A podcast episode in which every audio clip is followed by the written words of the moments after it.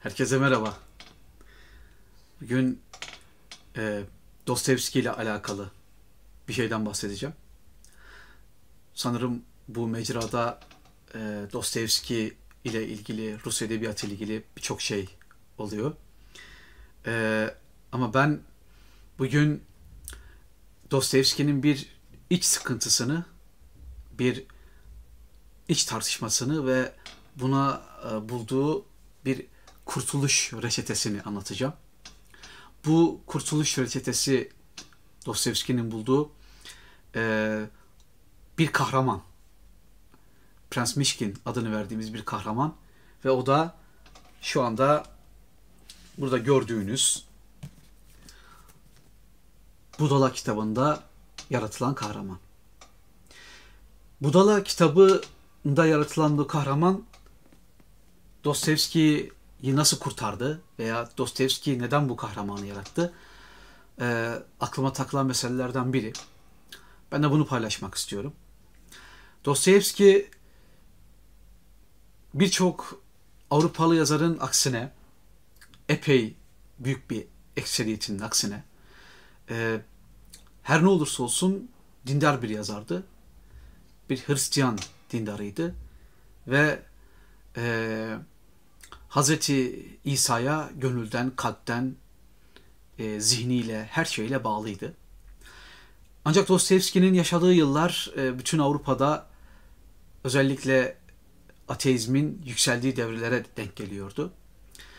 E, Dostoyevski'nin hemen bu kitabın altında bir yazarın günlüğü diye yayınlanmış, e, kendi yayınladığı bir yazarın günlüğü dergisindeki metinlerinde anlattığı e, birçok Rus eleştirmen, yazar bu batılılaşma sarmalında veya ateizm ekseninde bir hayat sürüyor. E, yeni inanışlar geliştiriyorlardı.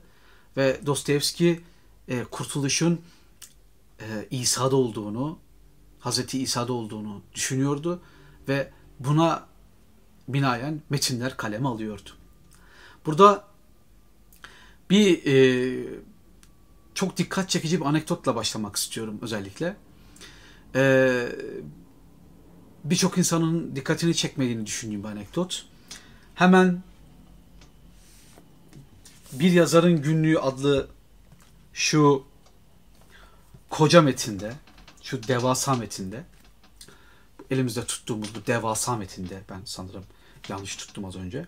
Evet bu devasa metinde 1873'ten ee, 1881'e kadar yaklaşık 8 yıllık süreçte e, Dostoyevski'nin kendi yayınladığı dergideki e, makaleleri toplanmış. Bu makalelerden biri yanlış hatırlamıyorsam 1873'te yayınlanan biri birinci cilde kaydedilmiş. E, Dostoyevski Eski İnsanlar adlı bu makalesinde e, çok ilginç bir olay anlatıyor aslında Dostoyevski'nin hayata bakışını, dönemin Rus aydınlarının hayata bakışını, e, daha doğrusu doğunun en batısında, batının en doğusundaki iki ülkeden birinin trajedisini anlatıyor. Biri Rusya'ydı, Çarlık Rusyası'ydı. Biri de e, Osmanlı'ydı. E, Dostoyevski bilenler bilir Rus edebiyatının çok ünlü bir eleştirmeni vardır Belinsky diye. Belinski ile bir konuşmasını anlatıyor. Bir ortamdalar. Birkaç kişi var ortamda. Ve Belinski e, Hazreti İsa için şu ifadeleri kullanıyor. Diyor ki İsa cahil, ahmak bir adamdı. Buna benzer ifadeler kullanıyor. Şimdi burada olsaydı kimse onunla ilgilenmezdi. Kimse onu ciddiye almazdı. Kimse onun arkasından gitmezdi gibilerden bir açıklama yapıyor. Dostoyevski bu sözlerin ardından Belinski'ye çok net ve sert diyeceğimiz bir üslupla bir cevap veriyor. Ve diyor ki hayır öyle değil.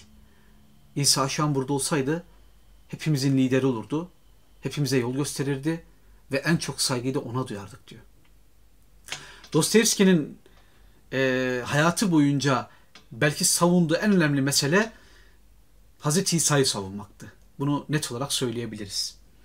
Karamazov kardeşlerdeki Alyosha karakteri işte Budala e, kitabındaki Prens Mişkin ve Suç ve Ceza'daki Raskolnikov'un e, arayışları ve biliyorsunuz kitabın sonunda e, hapishanede sevgilisinin kendisine getirdiği e, İncil yani İsa, Hazreti İsa e, onun kurtarıcısıydı. Ve Dostoyevski uzun yıllar Avrupa'da kalıp Avrupa'daki bu büyük e, dinden kopuşu görüp bundan çok korkmuştu ve yangında ilk kurtarılması gereken şeyin inancı olduğunu ve hatta ilk kurtarılacak olan şeyin de Hazreti İsa olduğunu düşünüyordu. İsa olduğunu düşünüyordu. Resimler görüyordu, İsa resimleri, heykeller görüyordu, kitaplar okuyordu. Ernest Renan adlı ünlü teoloğun İsa'nın hayatı metnini okumuştu. Biraz kızmıştı. Ancak onun da İsa'yı en güzel insan kategorisinde değerlendirmesi hoşuna gitmişti. Ve karşımıza çok riskli, çok çok riskli hemen çok çok riskli bir iş yaptı ve bir karakter yarattı. Prens Mişkin. Dostoyevski'nin kendisi diyor ki yaptığım şeyin ne kadar e, tehlikeli olduğunu farkındayım. Ne demek istiyordu? Belinsky diyordu ya hani e, İsa burada olsaydı kimse onu ciddiye almazdı. İşte insanlar güler geçerdi onu aptal yerine koyarlardı.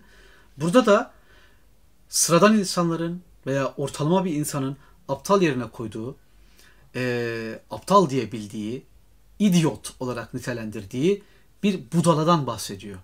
Ama Dostoyevski'nin bu budalası aslında kendisinin budala yerine konduğunu bilen bir akıllı insan.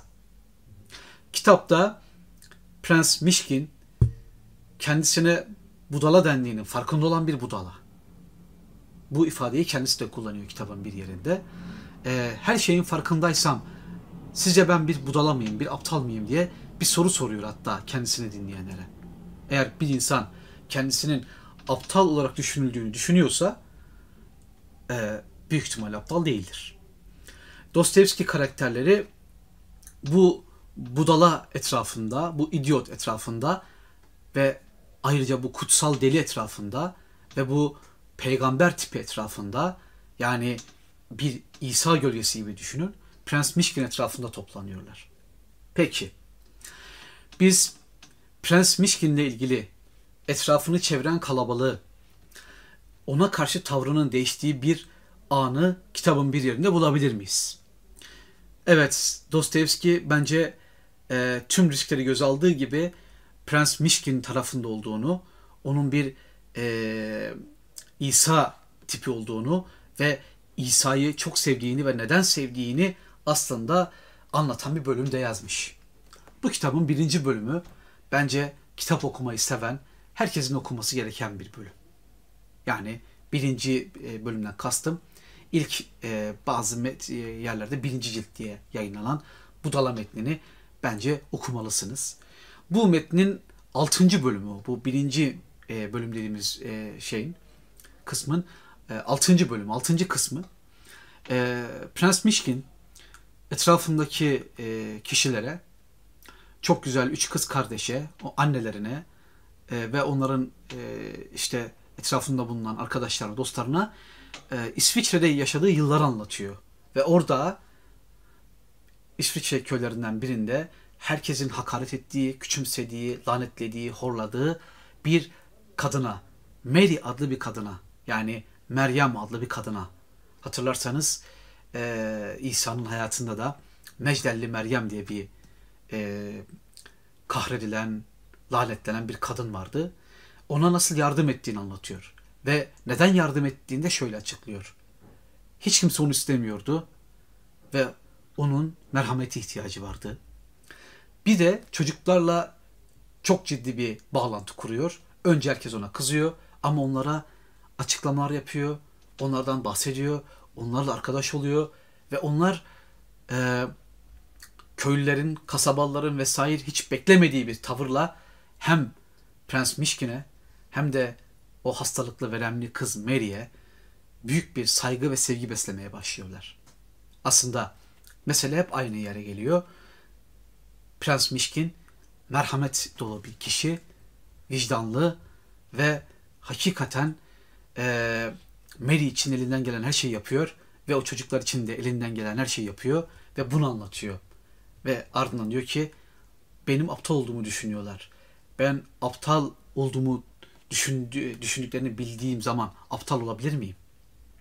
İsa da cahil ve saf olarak nitelendirildi bazı e, Avrupalı bilim adamları veya filozoflar tarafından. Mesela Nietzsche çok ağır eleştirdi. E, Nietzsche budaladan yola çıkarak bir anti kahramana çevirdi İsa'yı.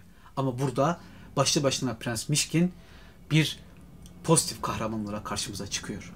Her ne kadar kitabın sonlarına doğru Prens Mişkin de bir mağlubiyetle karşı karşıya gelse de hayatta karşımızda merhametli bir Prens Mişkin ee, ve etrafında ciddi bir sansasyon yaratan bir karakter var. Karamazov kardeşlerdeki büyük Engizisyoncu'nun karşısında e, Engizisyon amirinin karşısındaki İsa'yı düşünün. O da merhametliydi. Prens Mişkin de merhametli ve bu uyumsuz ama iyi insanlar Dostoyevski'nin metinlerinde yaşıyor ve Dostoyevski her şeyini kaybetse bile inancını kaybetmemesi gerektiğine dair bir düşünceye sahip. Ve bunu çok açık, çok net bir şekilde Budala romanında ortaya koyuyor. Evet. Prens Mişkin'i tanımanızı çok isterim. Yanında kurtarılacak ilk şey Dostoyevski'ye göre inancı, Rusya'da kurtarılacak olan ilk şey de Prens Mişkin diye düşünmüş ve çok riskli bir metin yazmış. Ee, ortaya çıkan karakter dünya edebiyatının en ilginç karakterlerinden biri olmuş. Umarım tanışırsınız. En azından birinci bölümün altıncı kısmındaki Prens Mişkin'in anlatımına 4, 5, 6, 7. bölümlerde kısımlarda birçok anlatım var Prens Mişkin'le ilgili. Özellikle bu bölümlere umarım bakarsınız. Evet. Prens Mişkin'i tanıyın. Teşekkür ederim.